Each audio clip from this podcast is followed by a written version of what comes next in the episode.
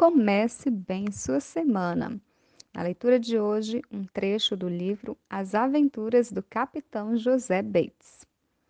Contarei agora um incidente que ocorreu durante a viagem de volta para casa, cerca de 18 dias após a partida de Land's End, uma pequena aldeia no extremo da Inglaterra. Numa manhã de domingo, um tubarão nos seguia.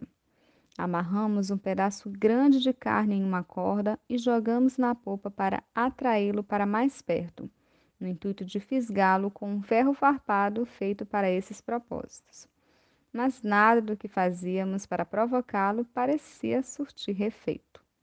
O tubarão se mantinha em sua posição, onde alcançava qualquer coisa que caísse dos dois lados da embarcação.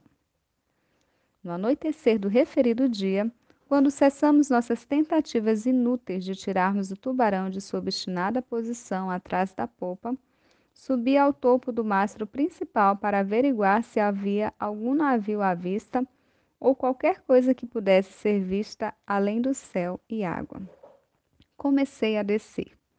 Quando cheguei a cerca de 15 metros do, do convés e uns 15 metros da água, não consegui alcançar o ponto que pretendia segurar e caí para trás, atingindo uma corda em minha queda, o que evitou que eu fosse arremessado sobre o convés, mas não impediu que eu fosse lançado ao mar. Ao emergir sobre as ondas, lutando e ofegante por falta de ar, vi de relance que o navio, minha única esperança, começava agora a ficar fora de alcance. Apesar de minhas roupas estarem pesadas e grossas, nadei com todas as forças para tentar alcançar o navio. Vi que o capitão, os oficiais e alguns marinheiros correram até a popa. O primeiro oficial arremessou uma corda com toda a força e consegui agarrar a ponta. Então ele gritou: Segure firme!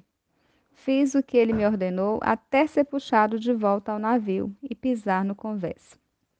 Perguntaram-me se eu estava machucado. Eu respondi que não. Outro perguntou onde estava o tubarão.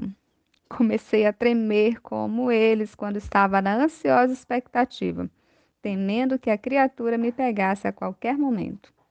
O pensamento do tubarão nem sequer havia passado pela minha cabeça enquanto estive na água. Atravessei para o outro lado do navio e olhei para a água. Lá estava ele, deslizando suavemente na água, nos acompanhando. Não estava muito longe da parte lateral do navio, aparentando não perceber que o observávamos atentamente. Depois disso, não perturbamos de forma alguma, pois os marinheiros e passageiros estavam todos muito felizes com o salvamento do camaroteiro. Não apenas da sepultura do mar, mas também das ferozes mandíbulas do tubarão. Na narração, a bibliotecária Ulda Morim.